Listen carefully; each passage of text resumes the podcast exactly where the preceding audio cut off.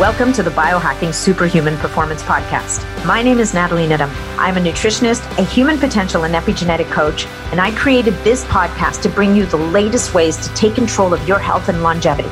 We cover it all from new technology to ancestral health practices, personalized interventions, and a very special interest of mine peptides. Enjoy the show. Think happens when you, if you were to drop yourself into a freezing cold tub of water? Well, most people would think, oh my God, you'll go into shock. You could have a heart attack. You could die. You'll get hypothermic. But what if I told you that doing this on a regular basis in an intentional way could actually heal many of the ailments that you may be suffering from, or even just optimize your body and optimize your, your performance? Would you think I was crazy? Some of you may be nodding your heads. You already know all about cold exposure. But for those of you who are not as familiar with cold exposure, today's guest is a total gift. Her name is Adrienne Jezik. She is the CEO and co founder of Morozko Forge. And she's got an incredible story to share, as well as incredible information about this really unusual and transformational therapy.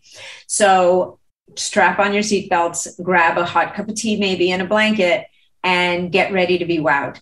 If you were looking to connect with Adrienne, you can find her at morozkoforge.com. You can also find her on Instagram under the same handle or under her name. All that information is going to be in the show notes. Remember, of course, that everything we talk about in this episode is for information purposes only. If you think that you want to try cold water therapy for yourself, then make sure, and especially if you have a health condition, make sure that you check with your provider and make sure that you get a coach. Uh, you're going to want to get uh, some training with this. This isn't the kind of thing you just want to jump into willy nilly. So check with your health provider, your medical provider first, and then get some coaching, maybe from Adrienne herself. If you're looking to connect with me, you know you can find me through my website, which is natniddam.com, or on Facebook in the Optimizing Superhuman Performance group. And when you join that group, make sure you leave me your email because I'm starting a newsletter. I've got a course coming, I've got a retreat coming, so much going on. So you're going to want to keep in touch. Thanks so much for being here. I so appreciate you guys. Enjoy the episode. Welcome, Adrienne Jezik, to the show. I am so excited for this episode. Thank you, Natalie. I'm happy to be here. Yeah, well, you know, we had the pleasure for you guys, for those of you listening in, we had the pleasure of meeting at the Upgrade Labs conference. It was Upgrade Labs, right? Yeah, at the Upgrade Labs conference just this past September.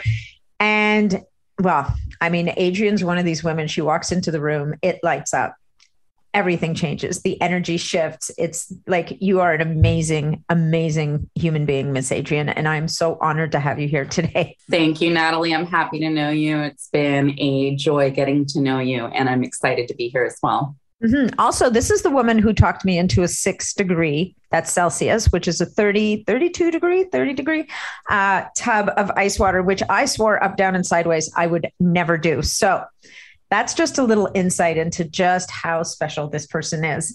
And um, we're going to start with your story, Miss Adrienne. We're going to talk about what got you here because you have such an amazing story.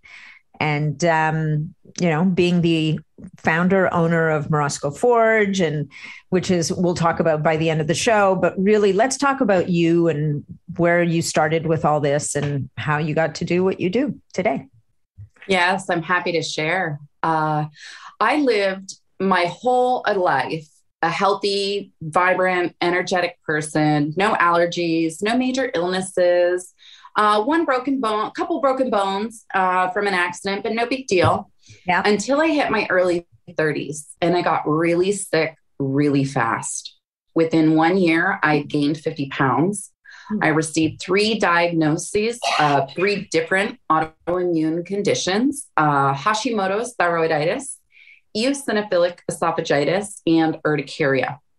Within the first two years, I was put on more than 20 prescription pills, vitamins, supplements. I tried naturopath, I tried acupuncture, massage, detoxes, cleanses, juices, you name it, I tried it. And it was a few years of being really sick before I started to explore uh, different alternatives. Right. So I have a question for you. What started this? Just out of the blue? Like, did can you? It was. Can You- it was completely out of the blue. It started where I was getting this heartburn, and it was a lot worse than standard heartburn. It was also a lot worse than GERD. Uh, GERD can be really extremely painful. And what was happening with me is I couldn't drink water. I couldn't eat food. It was so bad that it was affecting my ability to take anything in orally. No kidding. And yeah. So eosinophilic esophagitis is an autoimmune condition where your your allergies present in your esophagus. Oh, so whether you're allergic to food or seasonal allergies or like pet dander, whatever it is you're allergic to, presents as hives in your esophagus. Those hives kind of blister yeah. and then burst and send acid through the system. So it's a gastrointestinal autoimmune disorder that affects everything you do breathing, drinking, mm. eating. I mean, just standing outside. And all of a sudden, at 32 years old, I was becoming allergic to things I'd been around my entire life eggs, peanuts, wow. soy, bananas. Uh, everything that grows in Arizona. I've now lived here 17 years and I was becoming allergic to everything that grew in Arizona all of a sudden it was like my immune system and my histamine reaction just didn't know what to do with itself. It was just a bundle, bundle of confused communication. Well, and probably, so, yeah, probably all those tight junctions that normally keep allergens out got damaged in the gut. And, mm-hmm. you know, so now everything gets presented to your immune system as a problem, which is yes. really just trying to keep up at this point, right? So, yes. And you know, I went the traditional route. I listened to my doctors. I listened listened to my specialists. I did what they told me to do because I trusted medicine. And I thought, well, I'm really sick. I've got a chronic illness. If I, you know, I'm listening to my specialist say, if you don't take these pills, you die. Mm-hmm. And I also, through this process, developed in an identity as a chronically ill person. Yes. So I went from being this healthy, vibrant, you know, able to kind of handle my life to sick in bed, sometimes up to 14, 15, 16 hours a day, sometimes not being able to go to work because I couldn't get out of bed. I didn't have the energy. My body was in such pain. Uh, my personal relationships were deteriorating. I never had energy for social functions. My marriage was deteriorating because I didn't have any energy for my marriage. Uh, my kids were suffering. My two step boys, my beautiful babies from another mother, uh, my relationships with them was suffering because I just didn't have energy for anything. All my life consisted of in that first couple years of illness was trying to survive and I was in a complete survival mode, discovering new things all the time that were offenders. So I couldn't go to a movie theater or a restaurant and sit down because if someone near me had perfume on, oh it could God. send me into a shock. Um, I couldn't fly a plane. Heaven forbid I was on a plane and somebody had some mm-hmm. Axe body spray or something like that. I wouldn't have been able to survive that flight. So my life was just diminishing before my very eyes. And in the meantime, I'm carrying 50 pounds extra weight. It was just so much all at once and really quickly. I mean, it was just a couple of months from the first onset of symptoms to full diagnosis, way overweight, completely uncomfortable, in pain all the time. Wow. Now, at the height of my disease, I, like I said, I was taking more than 20 different prescription pills, vitamins, and supplements. I was still overweight. I started a low inflammation food regimen. I thought, you know, the first place to start taking over my life, like I had to do an elimination diet to figure out what foods I was allergic to because the allergy prick test doesn't tell you like what's offending you on the inside. Yeah. So I did the elimination food regimen and then I moved into a low inflammation food regimen. Um, Dr. Terry Wahls developed yes. the Wahls protocol yes. to help with her symptoms of MS. And a friend of mine, my dear friend Cindy, told me about this. She says, Hey, one of my clients tried this book they had MS, but it changed their life. Maybe it'll help you. And it did help. It helped a lot. I was getting energy back. I was able to learn the benefits of cooking with whole foods. I was learning about what ingredients I was putting into my body. So it was no longer, oh, I'm gluten free. I'll go for gluten free pasta. Yeah. That's not how that works. Not so much. Um, when I switched out pasta altogether for spaghetti squash, oh my gosh, my whole life changed. uh, I was learning how to cook with whole ingredients, which meant I could have an entire meal with three ingredients or less. Yeah. And then if I had an offending reaction to that meal, I knew exactly what it was that was causing it. Sure. So even though this food regimen helped with my energy levels, helped me figure out what my offenders were, it never helped me lose any weight and it didn't change any of the symptoms from my illness, from any illness that I had been diagnosed with. I was on this regimen for two whole years before I first discovered deliberate cold exposure. And we are, folks. I was not excited. I was not excited at all. I grew up in Florida. I lived in Hawaii. Phoenix summers are still my favorite time of year. I still, four years into this practice, I still prefer heat to cold. And I was at my wits' end. I would have tried anything when I was learning what I was learning in books at the time, what I was learning through other people in my circle in health and wellness was that the cold had the power to at least help with inflammation. Mm-hmm. And I knew I was inflamed. I could feel the inflammation. I could see it in my face. I could feel it in my gut. Everywhere, everywhere I was, I felt pillowy and yeah. like I was just like I couldn't put my arms down because of this tire around my belly and you know it's just incredibly uncomfortable not to mention how much harder my body's working mm-hmm. to carry this extra 50 pounds for sure so when I say I was at my wits end I mean I was depressed I was struggling to get out of bed even when I felt good I was struggling to see any hope for a future or any hope for getting my life back and and it was hard. It was really hard. And so when my husband said, Hey, I'm going to try this. I'm going to throw a trough in our backyard. I'm going to invite some friends over for some breath work. Everyone's going to bring some ice and we're going to do some breath work. And then we're going to take ice baths. And he says, You're welcome to join. And I didn't want to. I really didn't want to, but it was in my backyard. What was I going to do? Run away? I mean, I wanted to just go back to sleep. And this is October, November. This is November of 2017. Okay. So go outside, we do the breath work, we put all the ice and the water in the trough. It was just a metal horse trough. And I took my first ice bath. I was so freaked out that there was no way I was getting in that water. So I had to violently drop myself in the water. I put one foot on each side of the tub. I put one hand on each side of the tub. I hovered over top of it and I dropped myself in. You did not. I have a video of this online. Oh yes. my God. I, I dropped myself worse. in. I went underwater. I held my breath. Then I leapt out. I freaked out. Turns out it was nine seconds. My very first ice bath That's was good. nine seconds. And it nine. was violent. It was aggressive.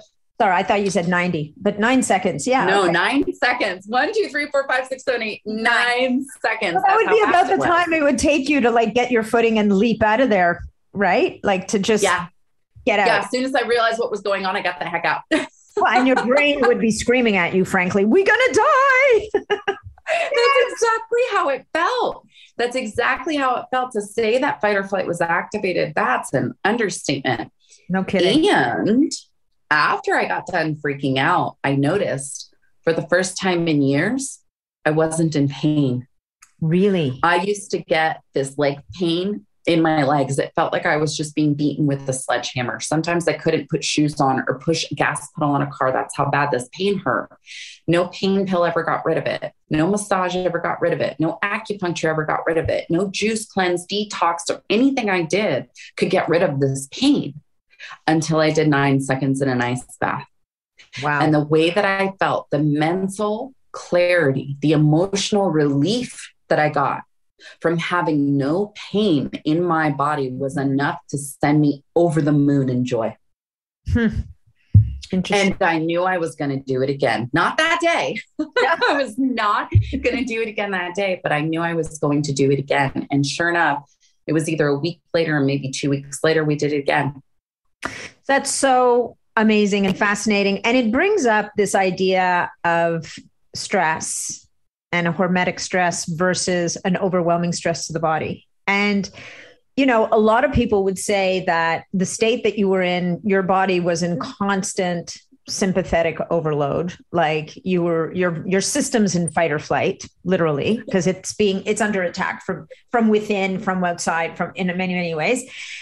And intuitively most people would say well wait a minute adrian wouldn't that be the worst time to expose your body to yet another stress right because that would almost say well this goes beyond a hormetic stressor and moves into the world of maybe stress that will overload the system so do you want to talk about that a little bit? Because I actually, you know, I think it's one of the big, it's one of the big question marks. I won't even call it a myth, but it's one of those things that people are always circling around. Like, when is when is it too much? And would this be too much? Like, shouldn't you be like at your more resil- most resilient before you expose your body to this kind of a stressor? So off you go. Yeah. one of one of my favorite questions is like how do i know when is the right time like yeah. a lot of times my clients will say you know i just don't feel it today i don't have the energy i don't have the strength i don't have what it takes and it sounds like it's going to be too much for me today and i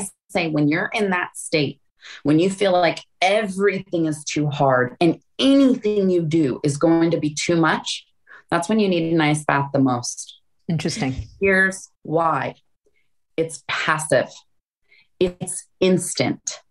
You show up, you sit down, you breathe, you feel better.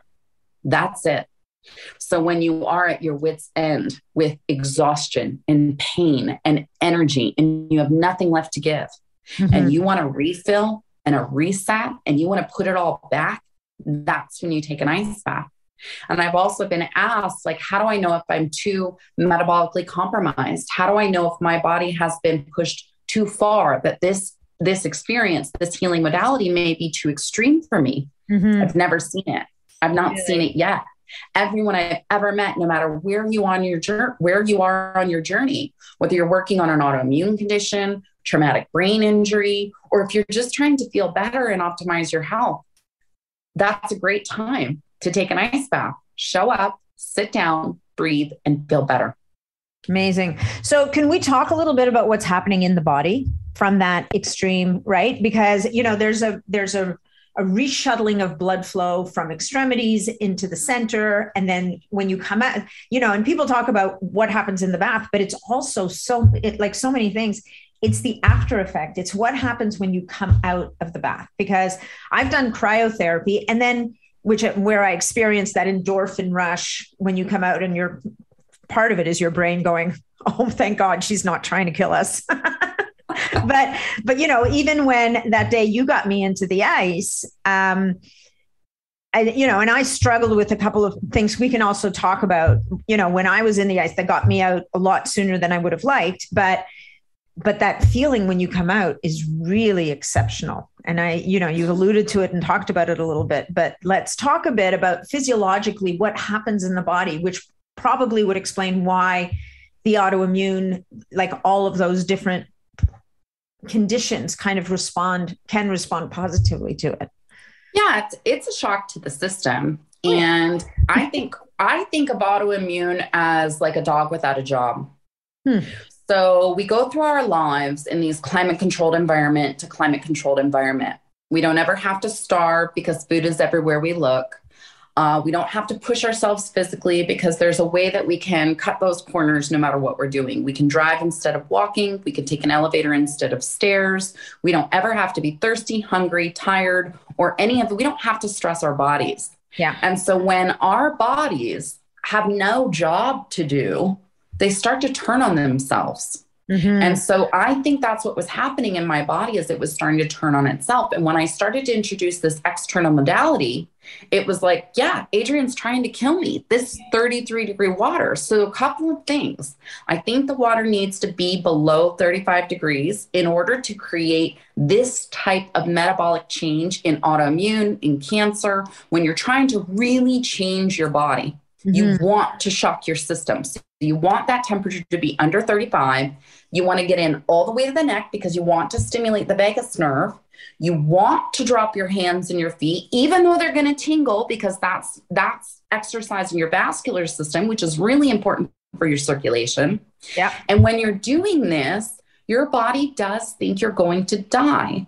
Once you get into freezing temperatures up to the neck, your body's fight or flight is activated. And you have some choices here. You can get out, you can succumb to fight or flight, or you can understand that you're in charge, that this is not actually dangerous, this is good for your body. And so, what happens when your body goes into that fight or flight, we're going to hyperventilate.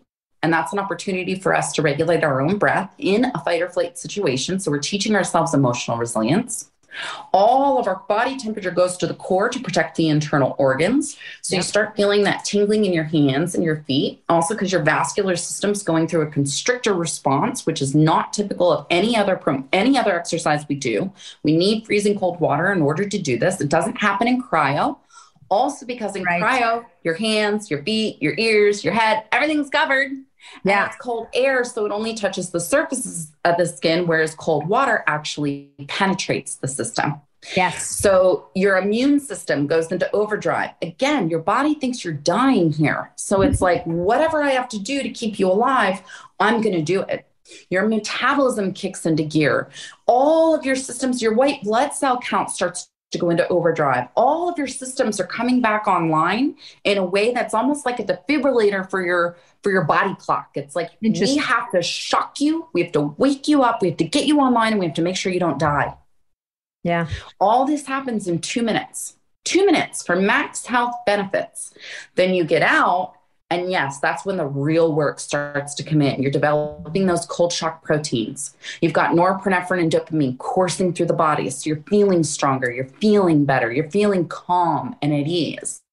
When you step out of the cold, also, and the body's no longer trying to fight to survive, the body can start settling back into what its regular systems are. Mm-hmm. But we've just given it a shock. We just gave it that defibrillator shock. So it's like your immune system's going, whoa, all right, I'm alive. I get it. I have a job to do here. Your circulatory system, all the heat's rushing back into your extremities. So you're getting this whoosh of constriction in your vascular system and then this whoosh of heat of opening your vascular system. So you're working out your vascular system in ways that none of us do. No, absolutely. So this is going to help for when I am standing in 40 degree weather or I am sitting in a cold restaurant having lunch. I can just take a deep breath and remind myself this is what cold feels like. Mm-hmm. Yeah. And a lot of times, this is why we're in such shock at these temperatures because we have no idea what cold feels like. So, my favorite thing to tell people when they're sitting down into freezing water is this is what cold feels like. Then we can start to get an association of the physical sensation to the body and the mental processing of, oh, this is how it's supposed to feel. Yeah. Well, in a way, and I will say, speak to my experience with you, you a lot of the work that you're doing with people as you prepare us through breath work before we go into the ice and once we're in the ice is dealing with that fear response right yes it's turning off like i don't know if it's turning off the fear response as much as it's you've got this you're in control of this you choose this there's nothing to be afraid of because you're learning how to manage it. I'm teaching yeah. you how to manage that fear response because how how many of us have ever actually been in an extreme situation like a fire, you know, where you have to think, what are the five things that I would grab or what would I do in that situation? We often don't know. Yeah. You can do fight, flight, freeze, or fawn. We've got four different potential reactions to any emergency situation, to any fight or flight situation. And what I'm teaching you to do prior to even stepping in is how to maintain your breath, maintain your calm through that experience so that when that does happen like out in the in the world or you know maybe you're in a car accident maybe an extreme accident happens maybe a fire happens like any number of things you've already been trained. You know what your response is. You can breathe through that Mm-hmm. And when we can learn to remain calm in our body's most physical reaction, that fight or flight response, we're teaching ourselves emotional resilience above and beyond what therapy can teach us, above and beyond what a mindful meditative practice can teach us. This is actively putting ourselves in that state so that we can train ourselves how to move through it. And that's been one of the greatest responses for me is that emotional regulation component because I grew up not knowing how to emotionally regulate. My father's bipolar schizophrenic. So all my coping mechanisms were modeled after that type of behavior. Yeah. And so years of dialectical behavioral therapy, you know, you talk, you learn, you're like, all right, this is what I want to do next time. Nothing launched me into that emotional regulation the way that ice baths did. That's amazing. I, and it is it is the breadth of impact of ice baths is really remarkable. Now I want to talk a little bit about the type of breath work that you do because it's a little bit different than what a lot of the breath work. And I don't know if we want to mention anything by name. I mean, I'm cool. Yeah, yeah, Wim Hof. Is so. Wim Hof, you know, Wim Hof kind of opened people's eyes to this whole concept of of deliberate cold exposure by immersing yourself into water. And I mean, he's done all kinds of crazy things. And he's clearly a guy that has amazing control over his body. Um, you know, like I mean, there's that Vice um, documentary that they shot about him, which you guys, if you haven't seen it, I highly encourage you to watch it. But the way that you you coach people in breath before and going into the ice is quite different from that style. So do you want to talk about that a little bit? Like just how they're different and why you do things so differently? Yes. Well, first I'll say I love Wim Hof. I love his breath work and it has a place. I love the way that he's introduced this to mainstream and he's getting everybody on board with the ice. Like, bravo. I love it. And that's more of like the yang energy. That's the hyperactive, holotropic, uh, high energy type of experience. And what I discovered while doing Wim Hof breath work prior to me taking ice baths was that it was putting me in a state of anxiety, this high energy, competitive energy that I was going to meet the ice and I was going to own the ice and I was going to, you know, do all these things just like Wim Hof because I'm super tough. I'm so awesome. And meeting it with that competitive energy. What I realized through this practice was that I'd lived the first 30 some odd years of my life in that state of challenging energy, in that state of competition. And that here in this stage of my life, especially as someone who had gotten sick, mm-hmm. that it mm-hmm. was time for me to surrender. It was time for me to meet my life with calm and grace. It was time to put the fighter to bed and allow the warrior to take over. So I wasn't in that constant state of high energy, competitive um, yang energy. Mm-hmm. So, as I was moving through my own deliberate cold exposure practice and realizing that the Wim Hof energy was just too high energy, too challenging, too competitive, I learned that I needed to meet it with surrender and grace, but I didn't quite know how. And what I discovered was that I had all of these tools already.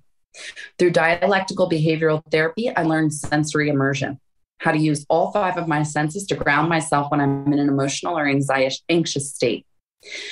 Through um, spa, living in the spa and being a previous esthetician and doing hair, I learned about aromatherapy and light therapy and how we can use all of these different things to ground ourselves in the moment for calm I also realized that even though that yang competitive energy works for many people, it's not going to work for everyone. And there really ought to be more than one option. Mm-hmm. So, as I was meeting the cold and realized that this high energy, this competition wasn't working for me, I had to develop my own method for meeting the cold with grace and surrender.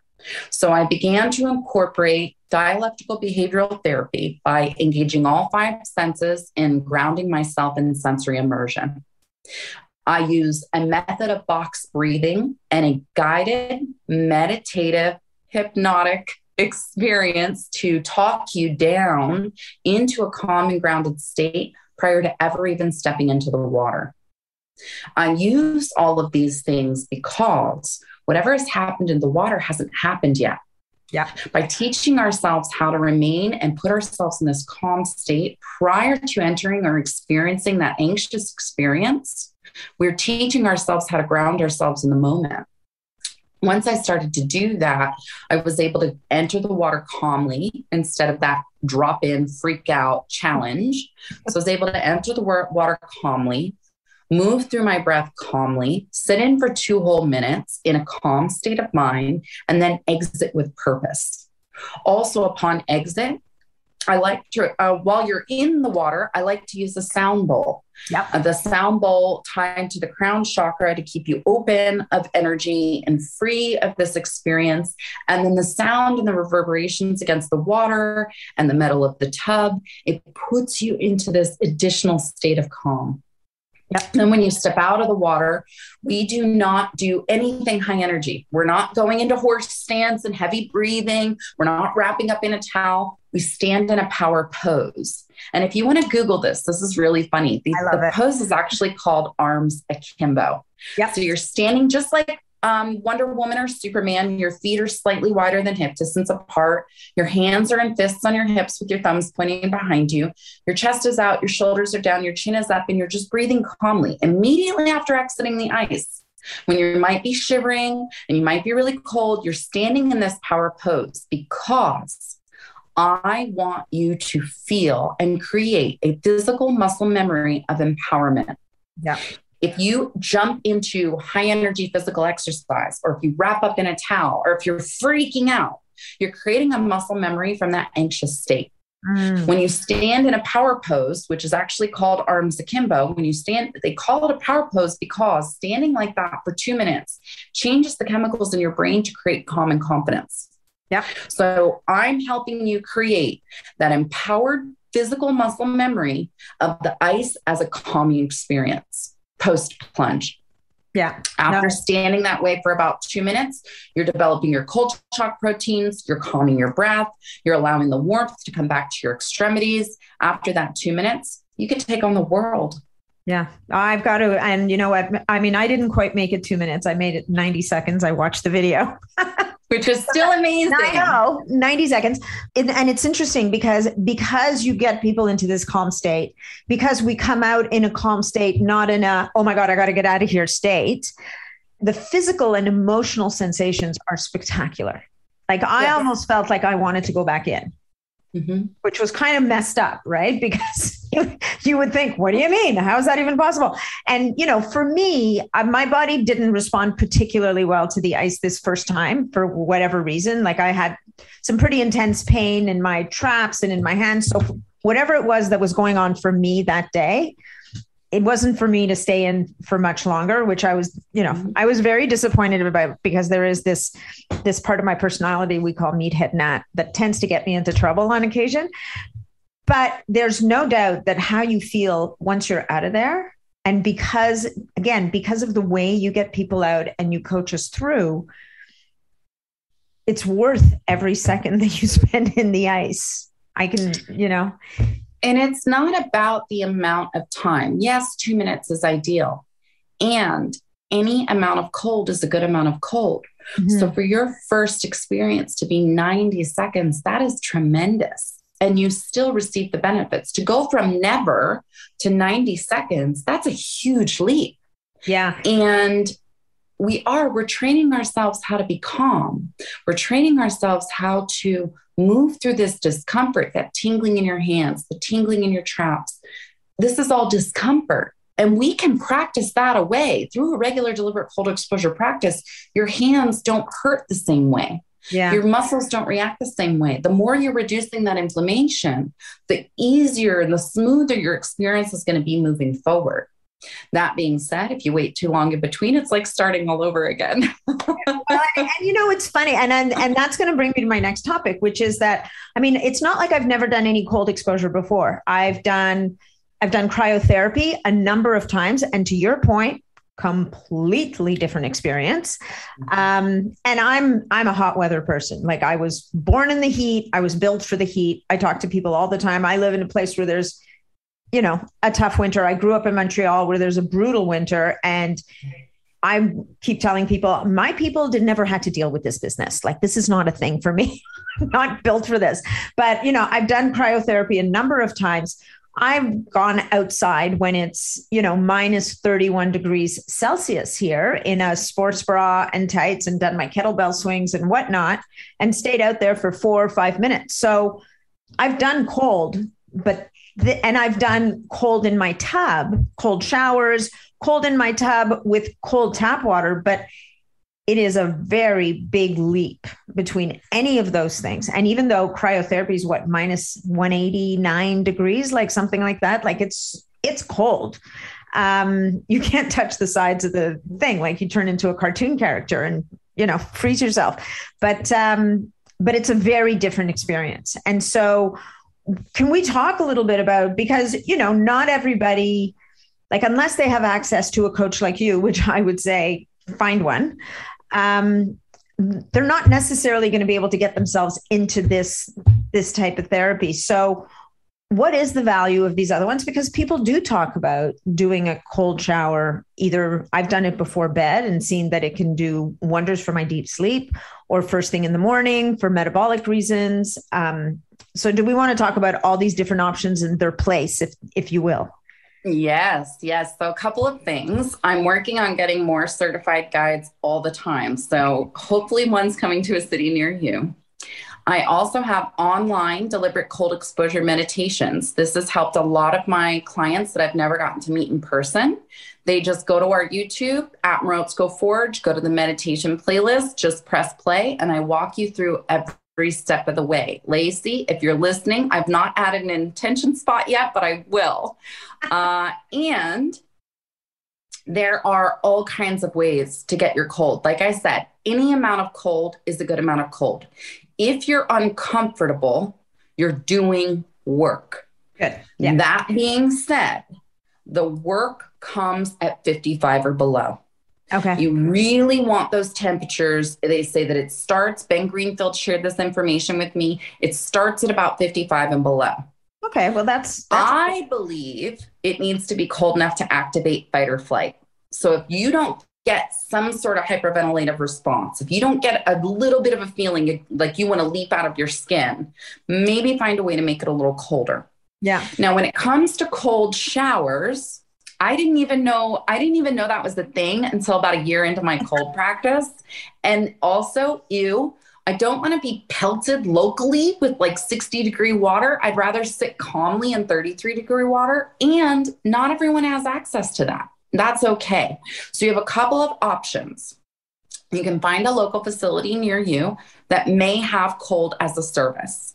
Most places only have 45 to 50 degree cold plunges. That's still going to be fantastic for you. We're working on getting forge and freezing ice baths in as many commercial facilities as possible. You can gather all your friends the same way I did. You don't have to have a trough. You could have a kiddie pool. You could do it in a bathtub. Just make sure that it's chock full of ice before you add the water because those cubes are little, they melt quickly. So, what you think is an ice bath with 100 pounds is not an ice bath. You're going to need 200 200 plus pounds of ice to really make an ice bath. So if it's any less than 200 pounds, if you're outside and it's Phoenix summer, you've had four people go through it, it's going to be 55, 60 degrees by the time that sixth, seventh person goes in there. So keep these things in mind. 200 Cryotherapy is a great way to experience the cold. Couple of things to remember with cryo. You're covering all your important bits. So you're covering your hands, you're covering your feet, covering your ears, you're covering your head. And these are the places we want to get exposed. Cryo is also air, so it's going to affect the surface of the skin. So those people that grew up in Michigan or grew up in Toronto and they say, I had to walk outside in the snow all the time. Yeah, it's cold air. It's not quite the same as cold water. It's not going to penetrate the same.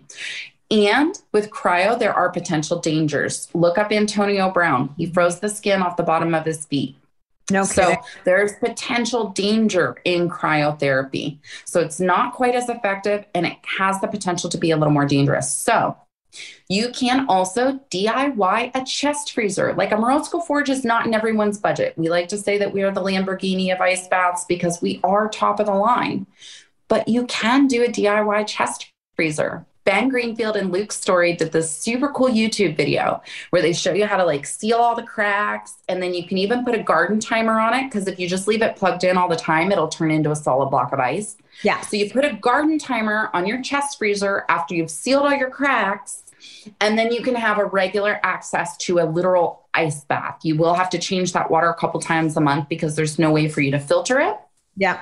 Um, and you do want it to be clean. It is important that when we get into bodies of water, that this water is clean. Mm-hmm. Uh, so you can do the ice bath. You can do a bunch of bags with some friends. You can fill a large bowl. If you're in your home, you're emotionally dysregulated, you're having a rough day, maybe you're even at work and it's been a really difficult day and you're struggling, grab the largest bowl you can find.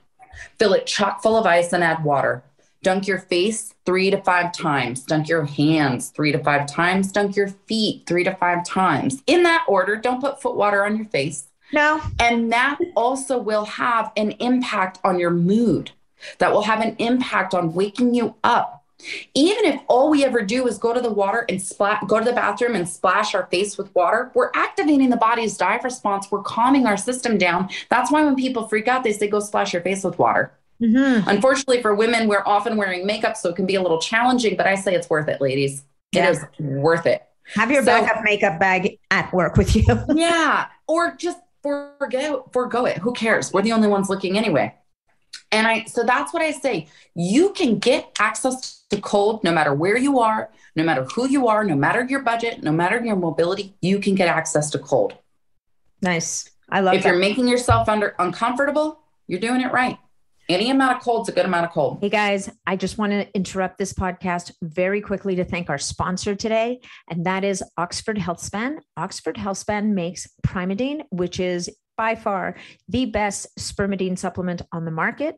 Spermidine is an amazing anti aging supplement. It hits six of the nine hallmarks of aging. So it helps us to age better. And in some ways, it even helps to turn the clock back on certain processes of cellular aging. I highly encourage you to give it a try. It's great for sleep, it's good for your hair, skin, and nails.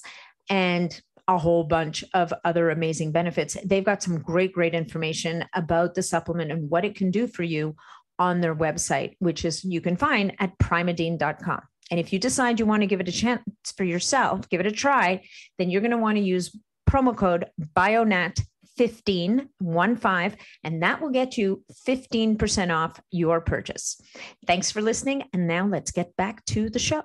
What about lying in the snow? I would think that would be effective to a degree it's just going to melt around you but yeah it melts around you. It's not quite the same as lying in um, water. It's not the same as lying in ice water. If you bury yourself in it maybe. And again if you're uncomfortable you're doing the work. Yeah yeah, yeah. no but i mean yeah. you know because we i mean definitely in the climate where i am people will do this thing where they'll run out and jump into the snow. The thing is most of the time they're not in you know you'd have to be really at most in shorts and a, if you're a woman a sports bra or less. Yeah. Right? and i get that like you know sauna to roll around in the snow a little bit back to sauna back to roll around the snow a little bit. That's effective for you. It's really good for you. It's not going to create the same type of metabolic change as yeah. freezing water up to the neck. So like if you're trying to cure cancer reverse autoimmune like if that's what you're working on you really need to explore your options for full body submersion at freezing temperatures Interesting. So, actually, you just brought up a really interesting point. Let's talk about that contrast. Mm-hmm. Going from, and I'm sure that's part of maybe part of what you do is, guys, if you're not watching this and listening to this, you should see the smile on her face. Like it's blinding. Um,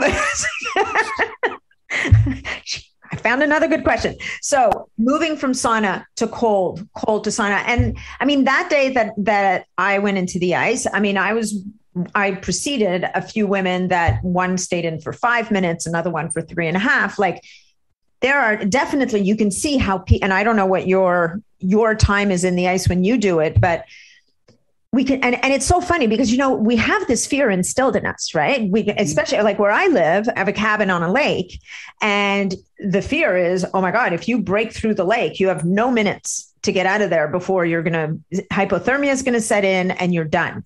So so I guess I'm moving into two topics now. So number 1, the sauna to cold and just that whole that whole shock and transition and can you do like 5 minutes in the cold and then move into sauna and then go back? Like how does that all work?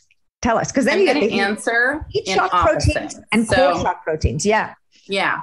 So this is not instilled in us. This fear is not instilled in us we learn this fear. That's what I mean. Like adults, yeah, yeah. We yeah we learn this fear when we were kids and we were swimming and it was wintertime and we were blue and we were chattering. It's five more minutes, just five more minutes. I'll have hot cocoa when I come yeah. inside. You know, like kids don't know that this is something to be afraid of. This is something we teach them.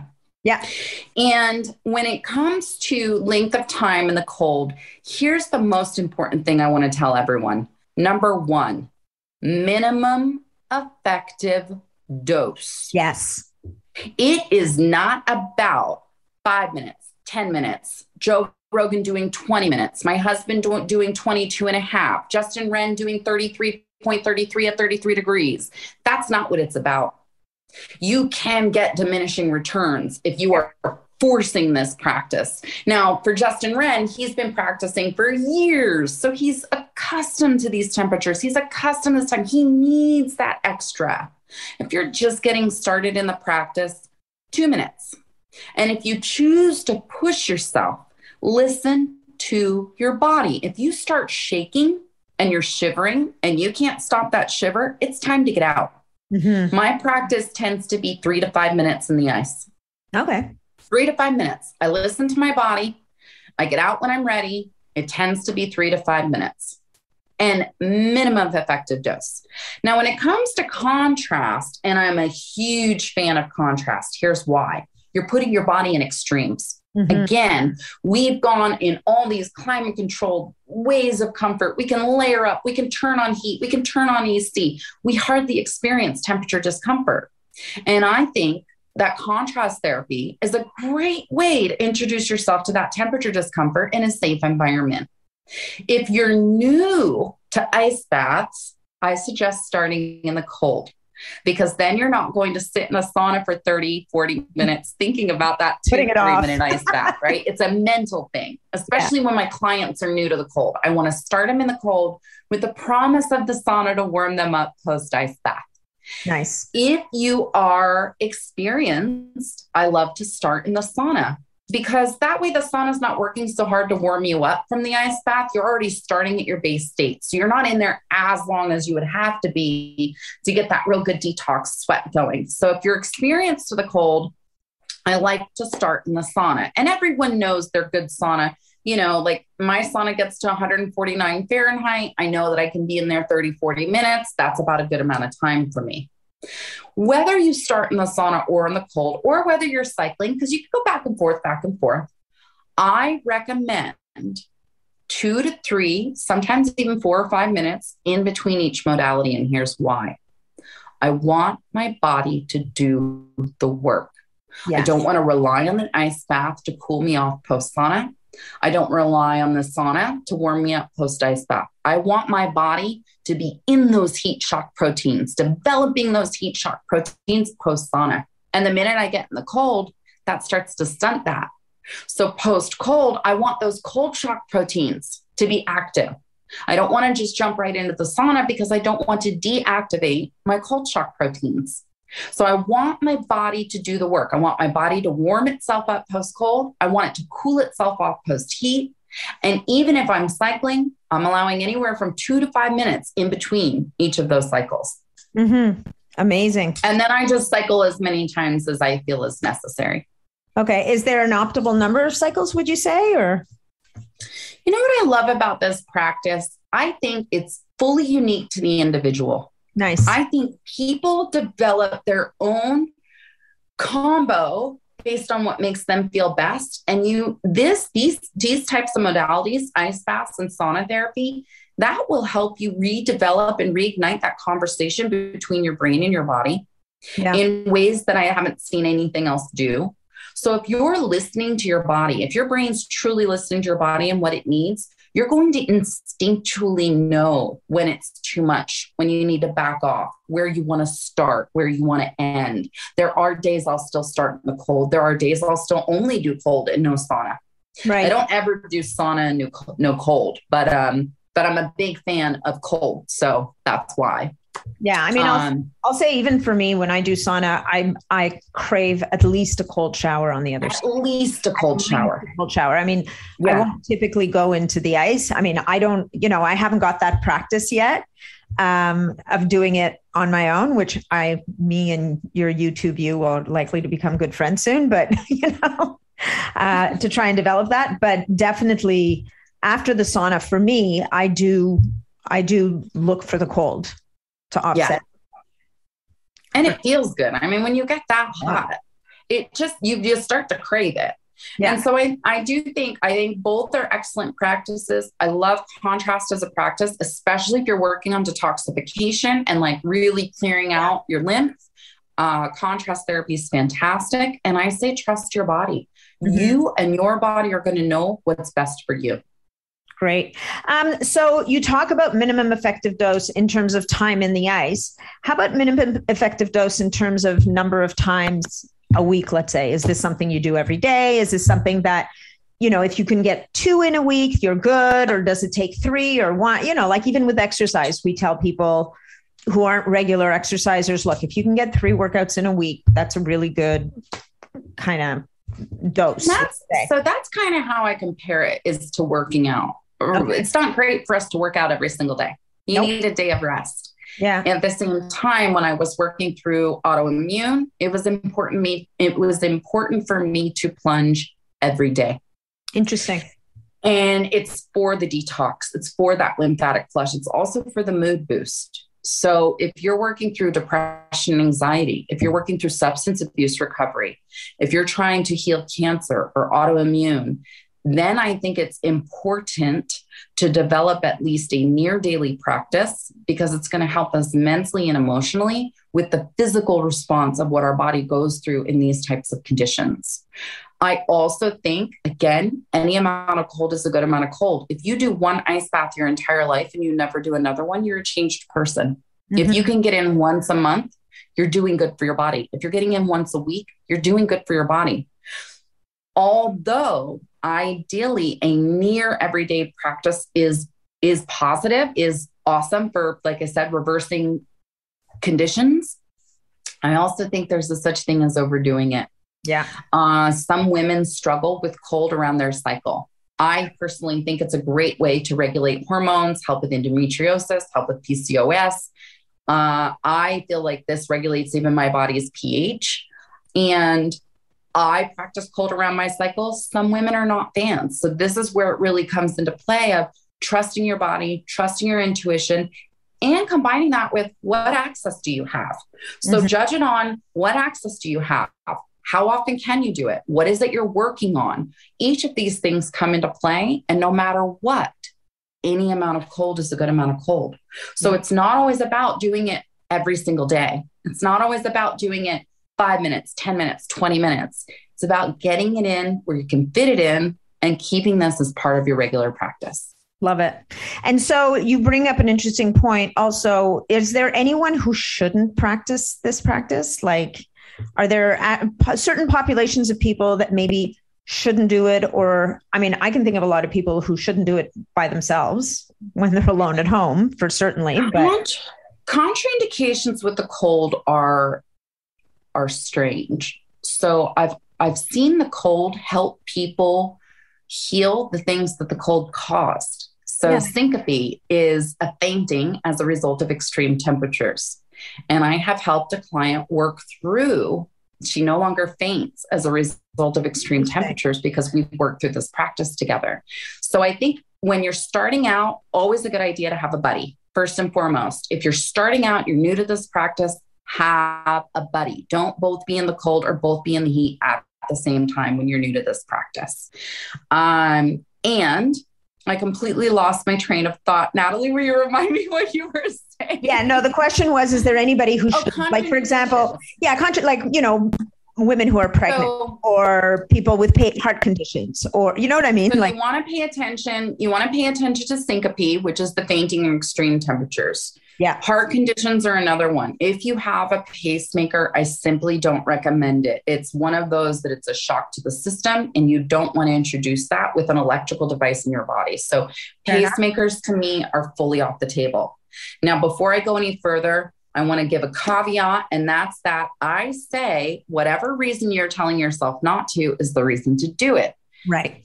And I have been told that pregnant women are contraindicators to a deliberate cold exposure practice. Mm-hmm. Now, I've also worked with women who were struggling to get pregnant and within two weeks of starting their ice bath practice became pregnant. This is two separate women who were struggling for more than a year.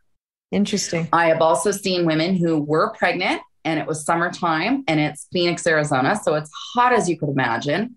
And they say, if it's good for me, it's good for the baby. So I'm going to do it.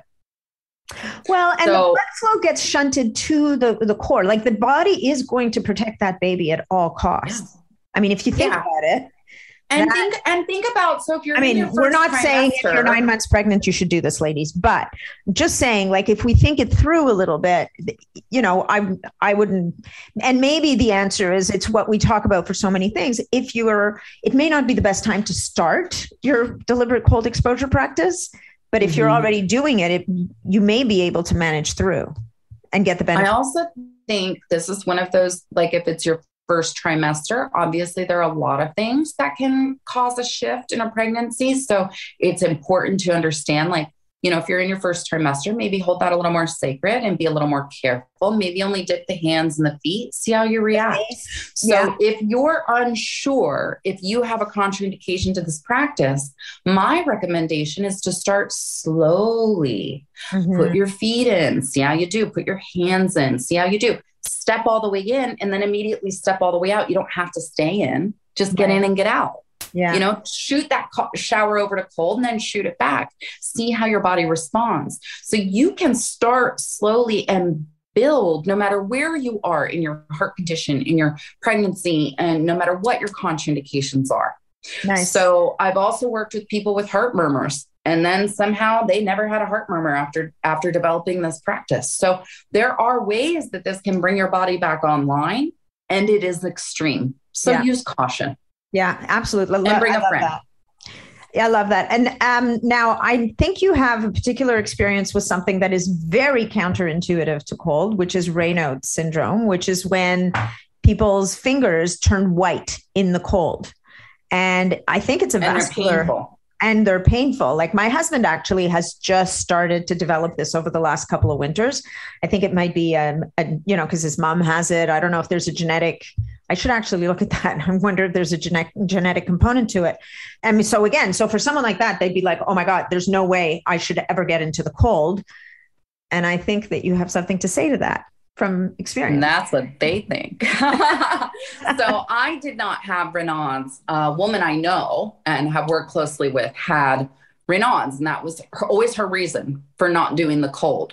Her daughter would do it. Her daughter has cerebral palsy, and her daughter would get in the ice bath, and she'd feel more alive and more in tune with her body and more in control of her body than she typically would. And her daughter was eight when she started this practice.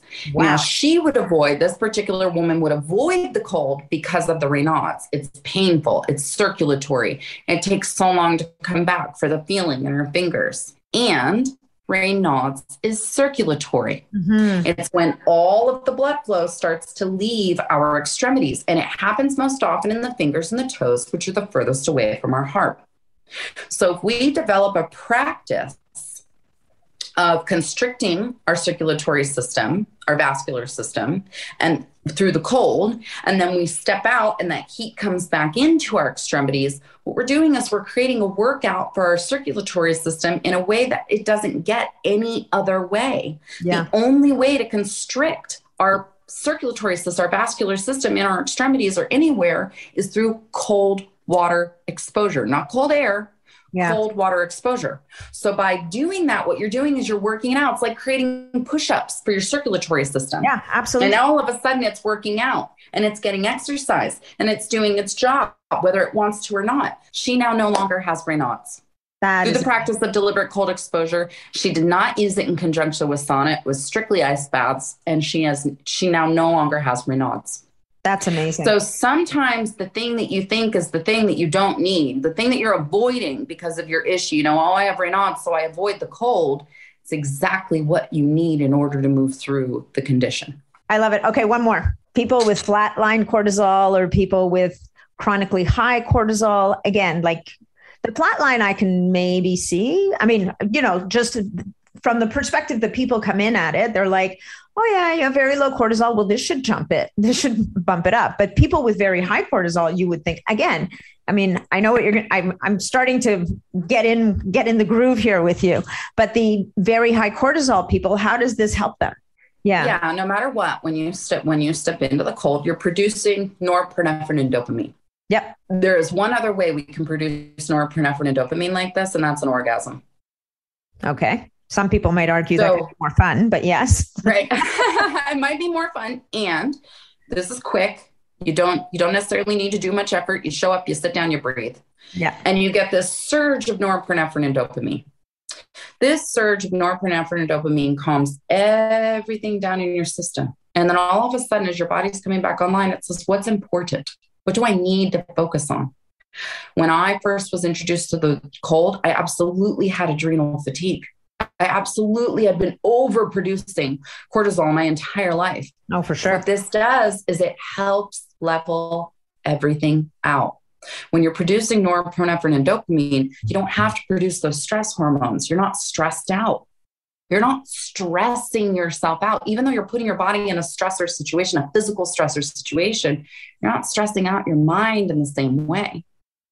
And because you're stimulating the vagus nerve, you're producing that norepinephrine and dopamine, you're calming everything down, then all the other systems get to start to operate the way that they're the way that they ought to operate. Yeah.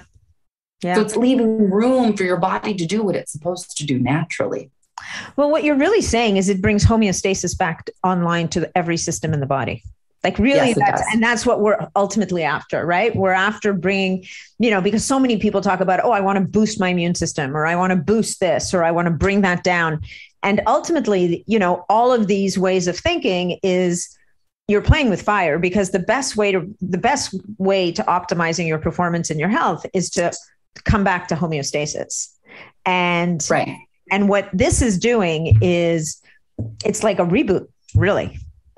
It's mm-hmm. like a, it's a full, yeah, I call it my system button. reboot. Yeah, like it's going back to factory settings, you know, kind of thing where you just you just from this initial kind of shock and the man the way that you manage that shock and manage your way through it and then the way that the body then as to your point it brings these systems back online it's seeking to come back into a state of homeostasis yeah and and it's a lot different you know like when our when our body creates a physical muscle memory from a state of fear yeah. versus when our body creates a physical muscle memory from this state of calm with all this dopamine and norepinephrine coursing through our system it's got a completely different effect on our physical systems mm-hmm. so it's not like when i go to crossfit and i'm working out to a point of utter exhaustion and then my body has nothing left to give yeah this i show up i sit down i breathe and i've got everything to give. I've just been completely refilled, reset, refueled, and I'm ready to take on the world.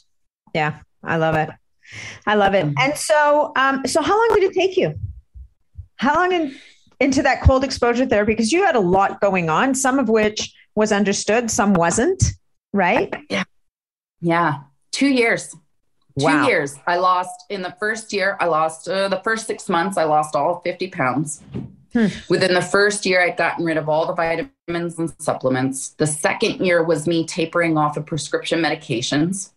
So in August of 2019, when I went to my endocrinologist the last time and she pulled my labs, I did not tell her about any of the changes. I didn't tell her in, that I was that I'd been off all prescription medication at that point for three months.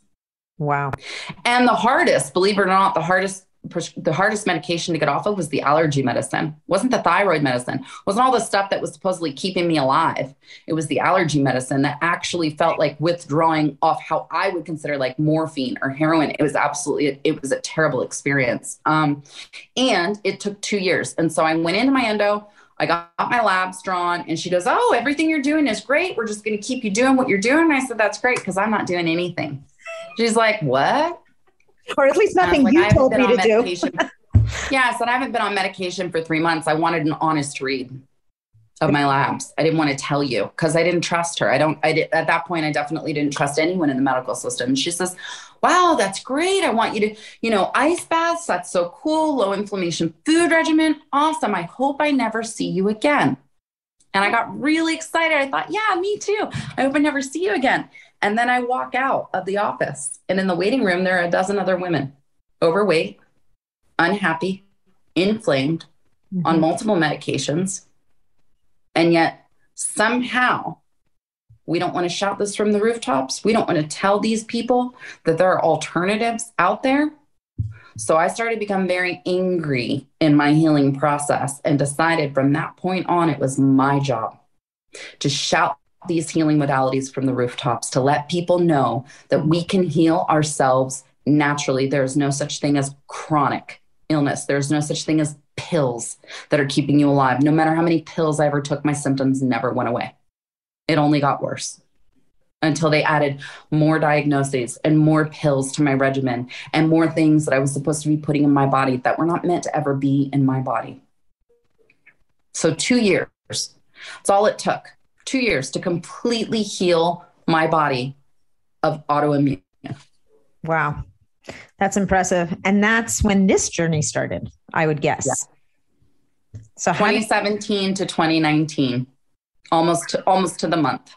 And so 2019 though is when you decided to start your business. Like is that when you decided to develop this practice into something you would share with other people? So how did that part happen? that happened in tandem with me discovering the cold. So November okay, so- 2017, I took my first ice bath. By the time I d- took my third ice bath, I developed this sensory immersive way of moving through the cold. Right. By 2018, we had our first prototype. We took it to an event and I was guiding other people. Nice. By 2019, I had developed the Morozko method completely. I was taking on clients and helping other people heal themselves through this sensory immersive meditative practice for deliberate cold exposure. By 2020, I was certifying guides to do the same. Now I have more than 50 certified Morozko method guides throughout the US and beyond. That's amazing. I love it. So let's. So I mean, the business. Oh, and the business also developing the electric ice bath. Once my husband started to see the changes in me and the changes in him and in our business partner, they said, "How do we get this? Uh, how do we get access to this twenty four 7 And there just wasn't a personal use model on the market, so they invented one. Right. 2019 January, we sold our first model.